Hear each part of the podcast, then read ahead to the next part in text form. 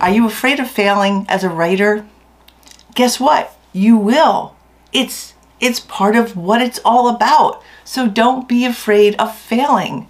Today I'm going to show you all the failures that I had when I first started writing 10 years ago. Oh my gosh, 10 years ago. It's crazy. So 10 years ago, all the failures. And do I still have failures? Um, yes, I'm working through some right now and I will share that at the very end. Things I just went, oh, these were fails. I need to work on these. Join. Hello, hello, hello. I'm Autumn Bardot. Thank you so much for joining me today. Here you'll find writing tips, author tools, and hopefully even a little bit of inspiration. Today we're going to talk about failure and all of my failures. So a super personal, super personal video. And the reason I did this was because I think it was about two weeks ago, I had a video and I'll drop that in the description box below, the link to that about, you know, are you afraid of failure? And I listed some of the things, but one of those things I discussed was failure and are you like, what will you fail at? And you need to move on? So anyway, I thought I'm just going to share all of my failures because maybe if you see what my failures are, then you you won't feel so bad about yours or you'll feel really good about yourself because you'll be like, mm, I didn't make that mistake, Autumn. Like, what were you thinking? But yeah, 10 years ago, I had some failures. So maybe you're smarter than me and you know, you learn from your failures. At least that's the plan. So here we go. I'm just to give you a list of my failures. My first book, I failed at realizing that I could put my urban fantasy into 10 different categories. Amazon KDP only gives you, I think, two or three. So I failed at realizing that until I read it on some kind of random Facebook page. Big failure. I failed at keywords. I didn't know what I was doing or how to write them. I didn't spend a lot of time trying to figure out what to do either. I just thought that was like an extra. I didn't understand the importance of keywords. I do now. I failed at writing a great query letter the first time, and the second and third. The first one had a typo. The horror! I failed at getting an agent multiple times. I think I sent queries to at least a hundred agents at the time and I sent out my urban fantasy which is fun. It's like fun urban fantasy. They all wanted dark dark urban fantasy and I didn't write that. I failed to understand the importance of comps. That's comparable titles and covers which reminds me what I'm going to be doing next is totally redoing my Merkaba series covers. That's what I'm working on too. See, there's always something you need to work on. I failed to realize that too in the beginning. I thought once I did it, it was a done deal. And it's not. This is a more recent failure. When I started the Autumn Bardot pen name about four years ago, I failed to start a LinkedIn for it. I started maybe this summer. So yeah, that was a big fail.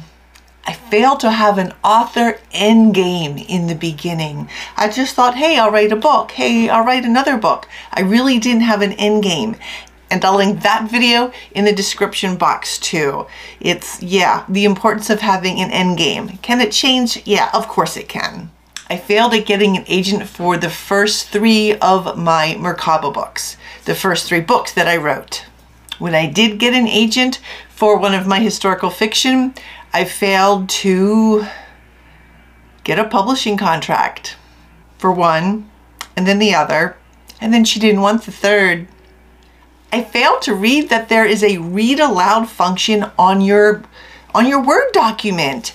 And I oh I mean, I saw it there for a while. I like, I don't know what that is. And you know, you're busy and you're not doing, and you're doing a million things. And so then once again, I was reading something like, there's a, a what? And so, man, did that save me a lot because I put that read aloud function on and it helps me see, hear all of my mistakes. Is it tedious? Oh, yeah. Oh, yeah. it's tedious. And I can only do it for about an hour, two hours tops before my brain just goes, yeah. In the beginning, I failed to get a professional headshot or make it look professional. I just used whatever. But you know, now with phones, and these phones are amazing, you can get a great professional headshot. Lots of light on your face and a nice background that's white or black. Once again, you don't want to look like a floating head, so don't wear a black top with a black background or floating head time. I I failed to get that. I failed to do that.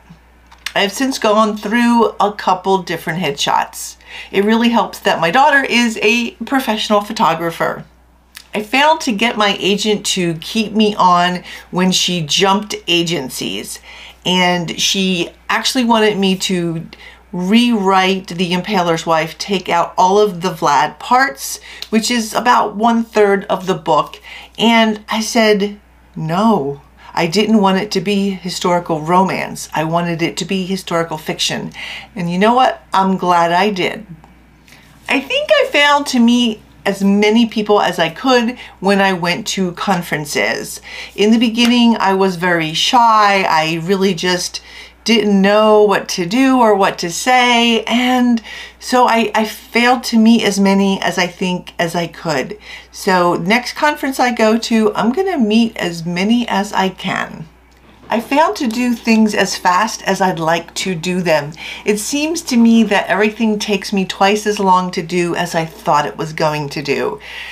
Social media posting, whatever, it just seems to take longer. Oh With my first book, I failed to know when I was really done. I had about a million first drafts. First draft, the real first draft, the real, real first draft, the this is it first draft. I also failed to mark them appropriately. I failed to know when I was really, really done my book. When I thought I was done, a friend who was in the business told me, oh, this is a really great amateur first draft. It was my 10th draft.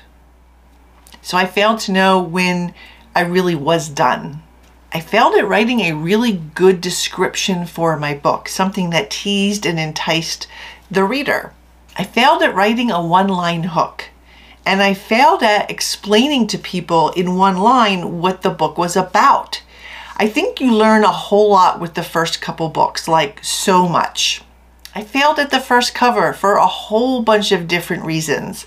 And actually that whole series is going, going to go through a cover revamp, so I'm excited to do that. I failed at formatting. When I started about 10 years ago, there weren't professional formatters, or at least I didn't know about them and I had my son do it and he did an awesome job, thank God.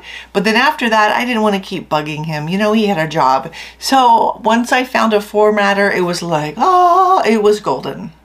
I failed at organizing my research and I'm going to link another video in the description box to that as well because I should have known and I, you know, because that's what I teach, but there was so much research and I didn't organize it correctly. So the second book, I learned really fast how to organize it, both on both in the computer and actually in the Word document, the actual manuscript itself. I failed at dating my revisions. I do that now. I failed at making all the folders that I needed for KDP or the formatting. I just, the whole thing was just all messed up. And I was like, oh, what is the latest copy? And oh, I don't know. And it caused a lot of stress, so much stress. So now I take the time I need to organize immediately. And if you've seen my other videos, you know that it can get you, it can get real crazy real fast once you're on book two, three, and on upwards. You need to be and get and stay, stay organized. I found to keep lists of relevant data like book bloggers and bookstagrammers and you know what what advertising worked and what advertising didn't work, links, author bios, teasers. I I didn't have any of that organized. Now I do total fail that I had with my first book was that I gave it away for free and I didn't have a second book. What was I thinking? All I read was give your work away, give your work away. Yeah, that only works if they have a book two and three and four to follow up on. If it's your only book, do not give it away. There's nothing else for them to buy. The last fail I want to discuss is my failure with my thumbnails. I had to just, I realized my thumbnails were kind of meh. And so now I'm going back and I'm redoing thumbnails. I try to do about two or three a day and uh, hopefully they're a little bit better because evidently thumbnails are a big thing and I didn't really realize that. I mean, I knew they were a thing, but that I didn't really know how to make them great. I don't even know if I can make them great, but I'm trying to make them better. So better is always better, right? So that's a lot of fails. Sprinkled throughout those fails, I had some successes as well. I, I'm pretty proud of them. What kept me going through all those failures? well, I have story. I love to write and I have stories that need to get out. I took a big bite of the reality hamburger and I decided that I'm going to push through despite the failures. I'm going to keep pushing them through. I'm not going to let the failures win or let the failures define me. So yeah, I had a lot of failures, but I also had a lot of successes. Truth is, my work schedule, my life, it prevents me from doing everything with the writing and these videos that I'd like to do. But hey, I don't consider those things a failure. I just consider that life. Push through with your failures, keep pushing, and turn your failures into successes. I know it sounds corny, but if you stop at the failure, you don't you don't want to do that. You just you don't want to do that. Keep pushing and turn those failures into successes. Thanks for watching, and remember, writers, to dream, create, and embrace. Bye bye.